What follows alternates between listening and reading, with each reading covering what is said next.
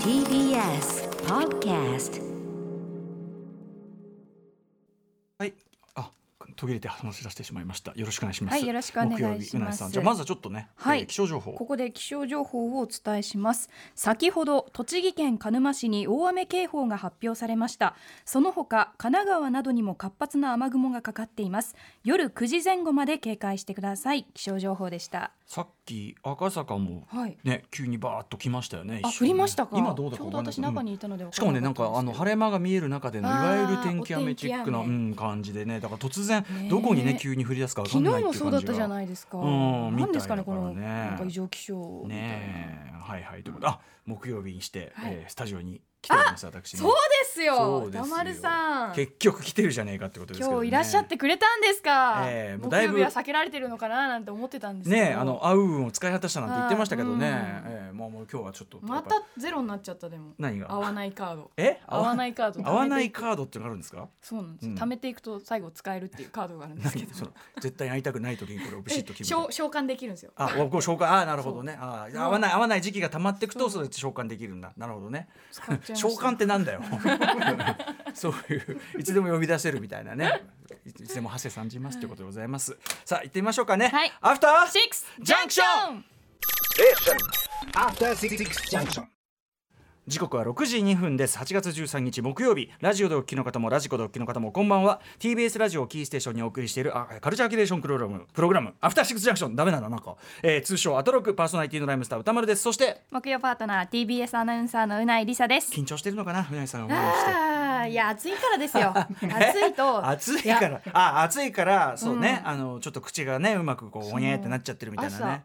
もう駅行くまでの5分でうんうん一日の体力、今日使い果たしたなって思いましたもん表5分その炎天下歩くのはもう辛いよね、はっきもりう、ねもう体力全部奪われますうんよ、体力体力全部奪われたらもう一本も動けませんよこれ、ね、いやもうだからこれはうん、もうそれぐらいの気持ちですそれよぐらいの気持ち、それぐらいの気持ちで毎日生産力落ちちますよこんなんじゃまあだから夏休みなんだけどね、それはねあーーそういうそこっとかだよそういうことかこの時期に長期そう休みがあだるから夏休休 みまあお盆とかねありますけど、まあ、そのでも学校が休みになったりするのはやっぱり効率が悪,、悪いからってあるんだよねそうですよねそれは間違いなくありすますよねそんなこんなで皆さんお過ごし、でいかがお過ごしかというところであの今日ですね、まあ、赤坂最高気温は35度、まあ、37なんて今ありましたから、うんそんな行ったんだまあ、高いは高いよねなんだけどやっぱ雨降った効果か今29度、あ28ら度そんぐらいの30切感じったやんっですねぱ打ち水天然打ち水効果みたいなだからそのさっと降ってパッとそねっか雨大事ですねそうそうちょちょはいもちろんその全く降らないのはね、うんうんその水源的にも困りますし、あのーちょっと降る分にはね、うんうんにわか雨ぐらいはそれはほらそれはだ全然夏の普段の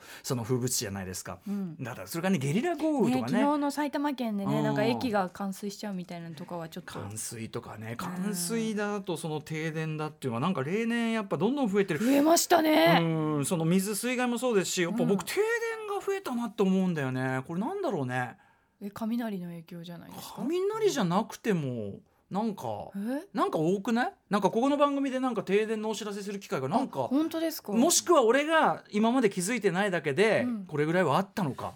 ね、これは考えていかなきゃいけない問題ということでね、えー、大し大してここで答えを出す気がないことをね言ってしまいましたけどねああとねじゃあその木曜ですからうなえさんはにいご報告しておきますと、うんうんえーゲームテレビゲーム「ゴースト・オブ・ツシマ」えー私トロフィー100%行かせていただきました、ね、ご報告やってますツシマあ最近ちょっとうん放置気味で、うん途中です今あ今まだ何今南のエリアですあ今ちなみに何やってんのあ今ですか今本当に人狼ジャッジメントっていう、あなんかね人狼ゲームに激ハマりしてしまってあの人狼ですかあのカードゲームっていうかあのそうですね、うんうんうんうんいわゆる本テ来ーはブルゲームでやテーブルゲームでみるんな誰にが人狼かを当てるっていうゲ中にームまなあんですけど、要するに誰か一人ねそうですね、はい話すこう話し合いっていうかそういう中でこう当ててくやつですよね、昔からあるやつそうそうでも本来の人狼ゲームって、うん自分のあの表情とか、うんうん例えばももちろん声も使うゲームなんですけど、うんうんうん確かに確かにアプリでチャットでできるものがあるんですよ、ほうほうほうだからチャットなので、うんうんそのまあ、恥ずかしさもないじゃないですか自分で声で喋ったりとか、うんうんうん文章でこそう顔を見せることもないので、だからもうとにかく文章早打ちうんのうんうんうんうん相手のちょっと変な考察を全部その文章でうん打ち崩していくっていうゲへームなんですけど、もすぐ打てないとダメねそうこそれうね早打ち早打ちっす早打ち早打ち早打ちっす早打ちもっうすスワイ プスワイプみたいなこうフリック入力さあああみたいな本当やってえそれそれにハマってるハマりすぎぎちゃって、うんうんもうに2ヶ月くらい前から始めたんですけど多分もう200時間ぐらい、へえ。 200 300時間ぐ前らいから人狼好きでね、ズームで人狼もね、なんとかとか言ってましたもんね。そうそうそうじジム人狼がズーム人狼がきっかけで、ええもっとやりたくって、でうんうもん友達とスケジュール合わせるのがそりゃそうだ難しいかそりゃらそうだうん自分でできるものないかなってそれはアプリなのね。アプリなんですよへええ、それってさ、つまり野良でやってるってことですか。野良でやってます。え、あなたもうないりさと人狼を囲んでる可能性がありますね、これいねや。だ一から石。本当にうん人狼ジャッジメントやられてる方いたら、うんうんあの戦ってるかもしれないんですけど、うんうんはい、もう好きすぎて、ええ私全然スキンの課金とかしないタイプなんスですキンっよて。いうのはこれはそのなんだキャラキャクラタクターーのの見た目例えばファッョンションとかうんうねん変えるうんまあフォートナイトとかで皆はいはいあさりんますねうんよくご存知かと思うんですけど要するにアプリそのものは無料なんだけども、うんうんそういうこう見た目の変えたりするときにはちょっとお金が、アプリ内課金みたいなええ見た目を変えるためのはいはいそれついにね3600円もするのにうんうん投資しちゃいました高っ3600高いそう高いんですうんうよんうんでも投資しちゃいました好投資きすぎてえー、えどどんなその見た目なんですか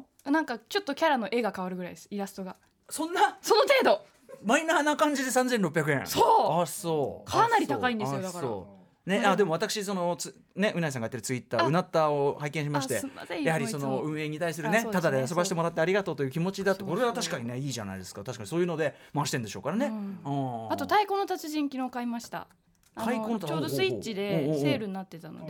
えー、あそう久し太ぶりにちょっと腕磨こうかなと思って鼓たちうまいんでしたっけまあお鬼何個かできるまあ鬼クリアできるぐらいですかね全然あ不ちょ本とかできないです曲によったりするのかそ曲れはやによっぱりしますねうんうんそうかそうか難易度のめちゃくちゃ高い鬼とかちょっだと何で太鼓の達人やってたのそのほらアーケードでやる人もいればあさゲームセンターでもやりあま決ししてたあどドドンしってやってたんだやってましたしあそうあの高校生ぐらいの時にうんうんでその後アプリとかでうんうんそうですねやってましたなるほどねえじゃあ太鼓の達人やるのにも忙しくってそうなんですよさあなんだゴースじゃあゴースト・オブ・ツシバねそのごめんなさいえねえ千葉 さん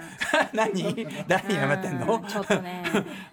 なさいね本当にね、うんいやだから教てえてくださいどうですかえ私まだお面白かった南のあ面白かのっ3た箇所に分かれてあるじゃそうないそでうすそうそかうあのねマップえっがとこのなんていうの 3D のそのオープンワールドのその箱庭ゲーム、まあ自由度が高いという中でも、あのねマップの広さがもうほらここのとこもうマップクソ広いのがうんばっかりだったじゃないですか、はいあのあんまりね広すぎないやっぱ対馬だけですから、でこう3つなんかに流れてで一番上のとことかそんな広くなそいうかでらすよね一番広いのがまず最初のエリアの最初の南エリでアすそようそうねそうでそこでまあ十分こういろいろ探索してこう、うんなんていうのある程度レベルを上げて上に行くっていう感じなんですけど、でゲームボリュームもねそこメインストーリーとかサイドをやってもそこまでじゃん要するに全部やりきれるぐらいだし、うんうんうんでその100%っていうのもまあ割と取れるそのはい全てのその拠点というか、うんうんそういうのをクリアするのも割といけるだから100取りやすいゲームではあるとは思いましたね。うん、で物語ははいうんポイントそはうそうポイントは、まあ、まずそのあの非常にこうストレスレスにこうできるという。いやう本ん当にストレスない、うん、あのすごくやっぱ今までのいろんなゲームの集大成的にも工夫されてて、うんあのおっしゃるそうそ通うりですだからその、まあ、ある意味ラスアス2のそういう意味ではゲームシステム的には逆っていそうかうですね真逆ですそうねそうそうあのもうなラスアス2がそういう一個一個のアクションを省略しないというリアリズムだとしたら、もう全然もう馬の上からでもねもうアイテム取り放題。もう馬も意味不明なとこから呼んだらすぐ来るじゃないですあか。そうそうそうそうそうそう そう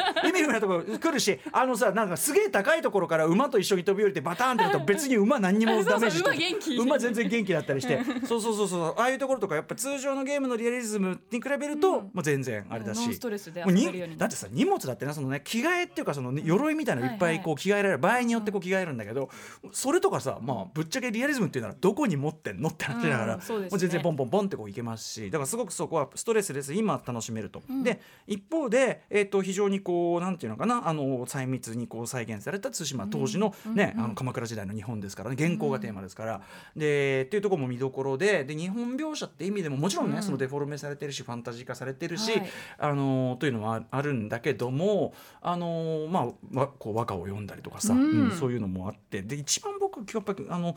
印象に残ったのは各エピソードがやっぱりねとはいえここは「ラスト・オブ・スオブアス2」とも通じる現代的なもうテーマというかね、まあ、あのストーリーテリングだと思うんだけど要はこうだと思ってた、んそのこいつは悪いやつだって思って、である人物がねこいつは悪いやつだからもうぶっ殺しに行こうっつってこうやって行くと、で行ってみてそいつと会って話事情を聞いてみたら、うん全然聞いてたのと違うじゃんとか、向こうは向こうの事情があったじゃんとか、うんなんかそういうほぼほぼその話ですだから、だからそういうなんかこうバランス要するに一方的なものの見方良くないっていうようなのはやっぱり今っぽいあたりかなと思いました。であのその侍のイズムっていうのに関してはもちろんそのゲーム性との塩梅で、はいい、わゆるステルスキルというかね、うんえーみたいなのはやっぱり武士道には反して いるということであのそういうふうにだから民を救ったのにおお侍さんの戦い方じゃないとか言われたりとか、うん葛藤するんですよねうんあげくねそせうっかくせっかく救ったおじさんがいるのよ志村様っていうさ殿様がいて救ったのにもうなんか説教される始末、でいやあの勝つためにはいやもうちょっと猛虎強いからもうこうやってやんないと勝てないんでって言っても、いやいやそんな卑怯な手を使ってお主闇に落ちる闇っていうかはあみたいなだからなんかそういうこうなんていうかなその古いこう侍イズムと言いましょうかうんうん封建主義的なところに対してのなんかあれもありますねで、まあ、最終的にはちょっとそこをどう、まあ、ちょっとなん重大な選択肢のところもあったりなんかしてね、おーえー、なんかハシピーと私はそこは選択肢分かれましあたけどそうですか、こそれねれ物語が結構分かれていいるや物語というよりねね最後にそのとある巨大な2つ1個選択をさせられるんだけど、まあ、どっちにしろ別にあのバッドエンドがどうとかっていうことではないなくてあのどっちをあなたは選びますかというあなたはどう思いますかって感じのこう、あれがあって、まあ、そこもすごく面白かったしだからボリュームがでかすぎないでそのストレスでふだから今最近のゲームの自由度高まっていろいろできるようになったはいいけどみたいなところのあれにもなってるし、でおそらく追加コンテンツもね出たりするでしょうから、あーはいはいなんかねあのゲーム一通りクリアするとね本当にやることなくなるっていう珍しいタイプっていうあか。ーあのもうだ100%そう何十時間ぐらいでですかあちょっと時間忘れちゃったけどでもそこまではかかってないですね、うんだでだからそのメインのコンテンツと横のそのあのよサブストーリーとかも終えるとほら普通さそのメインのストーリーが終わったら後から来るあーエピソードはがいこうボコボコ出てきたりするじゃん、そういうのなくて、うんうんまあ、一応猛虎の残党とかいるってそう戦うことはできるけど別にもう何にもなくなっちゃうって珍しいよねだからこれからあと難易度多分上げるぐらいですよねそうかな、だから追加コンテンツが来たりするのかなっていう感じありますよね、あとまあ私はもうそのストレスレスなこの作りというのをやっぱ満喫したくって、うんあの鎌倉時代のその日本を舞台にしてるにもかかわらずですね、もうクリスマスは台無しプレイですけどね、私にとっては貴族プレイもうこの番組終わってもう仕事のこと何もしたくないって気持ちあるじゃないはいはいだからそのそういう時はこうもうゴストブツシマをつけ BGM をゼロにし、うん番組あのその中のゲームの、はい BGM をゼロにし、えーこっち側のスマートスピーカーでガンガン 80s ポップとかを流して ガンガン歪んでる歪んでる時代がめちゃめちゃチャラチャラした 80s ポップとかを流しながら、 えーお酒の顔をねたしなみながら、美味しいつまみなんかを食べながら、もううんうん「ウェーウェー」対馬を対馬も走り回るウェーってこうやってるっていうもちろんあのもう難易度はもう very easy very easy な感じでねやるというねストレスレスな感じまあ楽しいんですよだから、うん、いやでもストレスのなさは本当うんになんか最高だなって思います、やっぱうり「んうんラスト・オブ・アス」をやった後だとそれを如実に感じるというだか,、からどっちもなんかその違う方向の進化っていうか、いや本当にち違う方向の完成形っていうかね、うん感じがしますねまあでも本当にあの時代劇としてのそのなんていうかなやりごたえってみたいなのもすごくあるんで、ぜひ皆さんこれお聞きの方、あの興味ある方はゴースト・オブ・ツシマもおすすめなんですが、先週特集したあのラスト・オブ・アス2に関してですね、うん明日最新アップデートが配信されるということですよ。はいうんとね、最高難易度グラウンド、えー、聞き耳や各種、えー HUD 要するに地図かなああいう,、こう敵がここにいますよみたいな表示が使用不可とあらかこれがすごい死亡時のセーブデータ消去設定 だからつまりし死んだらそこまオでートセーブなしってことかオートセーブっていうか死んだらそこまで積み上げたものも消されるだからい最初からやり直しなさいですよやだこういうそういうねだから、あのーええうなぎさんクリアしたんですもんねあもちろんもちろあん、のーさ病院の地下のさはいラスボス戦地区なんじゃん、その大きい子、大きい子、うん、無理じゃん あれあれ死なずにやんの無理だと思うんだけどな相手のその強さによりますねこれって相手もめちゃくちゃ硬くなるってことですよねどうのなのかねまあでもやり込んでいくうちにあいつもあれかな癖が分かってきてうんうんうんやれんのかな、でも意外にラストオブアスっうんうてん敵の弱点とか特になくって、うんうんぶっ放してれば倒せますよね。ああまあそそそこの戦結闘構のボス戦ってうんうんここ頭部のこの右目右目だけが弱点とかはい結はい構ゲームによってあるじゃないですあか。ーうんうんうんでもなんかあんま狙わなくても全体的に狙ってざっれくりあば。ざっくりいけうる、んざっくりし俺もうあの場面怖すぎてそん な怖すぎてそんなこと考える余裕なかったからさあまあそうかそうかもしれないなあのね逆にえっとゲーム難易度が下がる方向のアップデートもあるみたいで、えー、そうなんですか。うんこれすごいゲーム内の動きが通常時の50%になるスローモーション、無限弾薬ワンショットワンショットって何ワンショットってなワんだろうンショットって何これあほうほうほう一撃で。一撃あで逆にリアルですねあーなるほどねなどの難易度を下げるスローモーションってこれさ全てが50% 50%きついですね。75%ぐらいならわかるけど、え相当遅いです戦よ。闘時とかなのだってさえで物取る時も。うん、とかそうそうそうそう全部さ全部さもうそのムービーのところも全部こう会話も会話も全部か語るみたいな感じになるかな無限なんやからこれは打ちまくりたい人にはねあいいやっぱりいそいうでですすねねというようなあとなんだっけへーレトロな音声になる8ビット音声へー何それ4ビット音声ヘ面白いリウム音声ヘリウム音声、うんみんなが、うんこんにちはとかになるってことですかそれはあなたものの言い方を変えてるだけですからねあなた今のへえヘリウムってでもそあそういうことですよねっあそうね今のは今のはなん かこんにちはっててなるって感じですか、まあそうですだそうまあそのなんヘリでウムこんな入れたんだヘリろウムう表現 どういう意図だろまあなんか重苦面白いからかな重苦しいゲームだからあーやっぱこういうちょっとギャグ要素もいたんじゃうないなるほどでねこれ僕知らなかったんですけどこのね「えっと、ザ・ラストバース2パート2」というゲーム、まあ、そのね先週ジギーさんお招きしてね、あの詳細な特集をやりましたが、うんうんえっと、ちょっとそこでは触れてなかった件としてこのねテレビゲーム史上最もアクセシビリティに優れたタイトルとしての評価が高まりつつあるこれどういうことかっていうと、えっと、視覚障害や聴覚障害を持つ人でも楽しめるような各種の補助機能が非常にゲーム史上最も優れているというような評うんで、えっと、聴覚障害の方とかだったらね、まあ、はいその画面内で字幕を出すとかってやり方あるけど、なんと、えっと、ラストバース2は、まあ、あれだけさ複雑なと、ね、単純なゲームではないパですズよル。ゲームとかでもうないでんすし、ね、パズル要素もありますし、いろんなとこから敵が襲ってきたりしますけど、そういうゲームにかかわらず視覚障害の方でもできるようにその、えーモードがあってでその視覚障害の方がそのなんか補助的なあれぬななしでクリアできたと。いうねよえうなそんぐらい配慮がされてるらしいでもごいですどよねうなんだちょっとだからそれやなんかちょっとやってみたいなっていうか自分でもね、うんうん感じがしました、まあ、敵はねその方向性がさ、うんうん5.1チャンネルっていうかねアイスラウンド的なあれでまあ分かるとしてもあの謎解き的なさっき言った、うんうんあるその空間部屋の中でここからどうやって出るかこうはしごをここに持ってきてここに置いてとかあるじゃない、うんうんうんありますねああいうのどうやってや表る現んすでるんだすろうかねねあと金庫とか金庫あるねあれど金うするんですかねいやでも金庫だから数字言うんじゃないゼロあ言ってくれるのかゼロんとかなかなさすがにうん教えてくれるんですかか大声で、そこは596ではないかな優しい 教えてくれちゃう右に倒し さ3歩行ったところにはしごがあるのではないかな そこで丸ボタンを押しそれはめちゃくちゃ親切設計です ねそれ全然解いたことにないだろうっていうね、 うん、でもそういうそういうことじゃないらしいんでね、うんちょっとねどういう感じになってるのかなというのがありますね。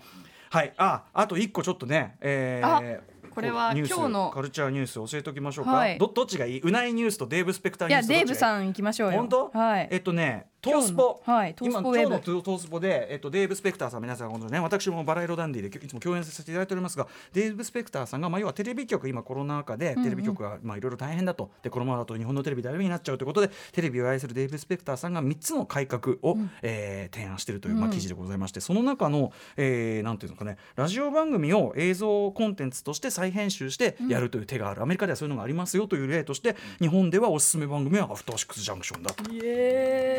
おっしゃっていただいてるね。えーこれあのデーブさんねちなみにあの昨夜柳川さんあの、はいシカゴのねスタンダップコメディ、そうですよねはい昨夜柳川さんともお親しいというのもあって、でその回もあの2回とも聞いていただいてたみたいだし、はいというのもあってまあお名前挙げていただいてるんでしょうけどどうですかねこれね。いやでもうちの番組面白いと思うんですよねうん確かにうなぽんのね顔とかはこれラジオじゃ通じませんから ね顔芸ね。あの例えば昼間とか作業しながらの時間帯、うん例えば家事しながらとか、うんうんあと深夜ちょっと眠いからあんまうんうりんガチャガチャした映像はがいはい辛い時間帯とかあるじゃないですか、あーうんうんうんそういう時にラジオってすごくやっぱりねラジオ聞きながら寝る方もたくさんいるじ確かゃないにで確すかかに確かに。うんうんうんだからすごくいいと思うんですけどね、まあこだういかう試みらはガチャガチャしてないのね僕はあのあれですよだからあのわあのビズスクエア ですよ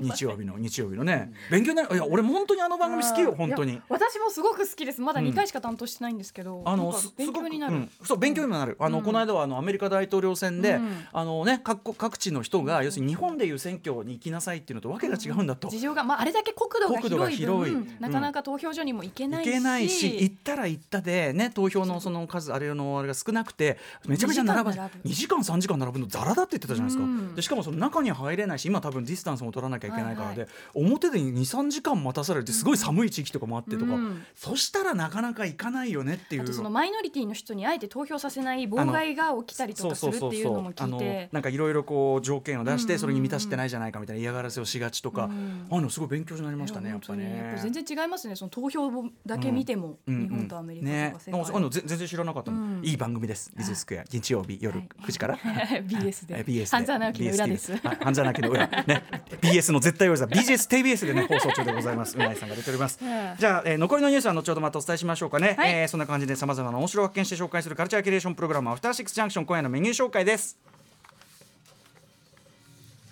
6時30分からは特別企画アトロクティーンウェイブスです現役10代リスナーの方に自分の人生を折れ線グラフで表現してもらいそれを我々が最新デバイスウェイブホイッスルで音楽的に表現しながら同時にインタビューしていくという全く新しいタイプの青春グラ新フしィいッかクな企画です、うんさあ今夜はどんな10代リスナーのウェイブスが聞けるんでしょうか今日今日最終回じゃないですねえか。寂しいいやみんでな話すのうますぎて、ねえ素晴らしいですね。実は仕込みですかこれん仕込みですかそういうこと言わない仕込みじゃないちゃんちゃんとやって ます今日はあのねそのねウェーブホイッスルがなんと私のこの赤ホイッスルとうないさんの青ホイッスル青ホイッスルもいますええということでこのダブルホイッスルでねお送りしますねハモネプしちゃいましょうそうそうそう そして7時からのミュージックゾーンライブダイレクトは5回目の登場です結成15周年、ええ我が我々ライムスターを師と仰いでいただいておりますものの分かったガールズラップシンガーデュオハイパーヨーヨーが登場ですはいそして8時台の特集コーナービヨンドザカルチャーは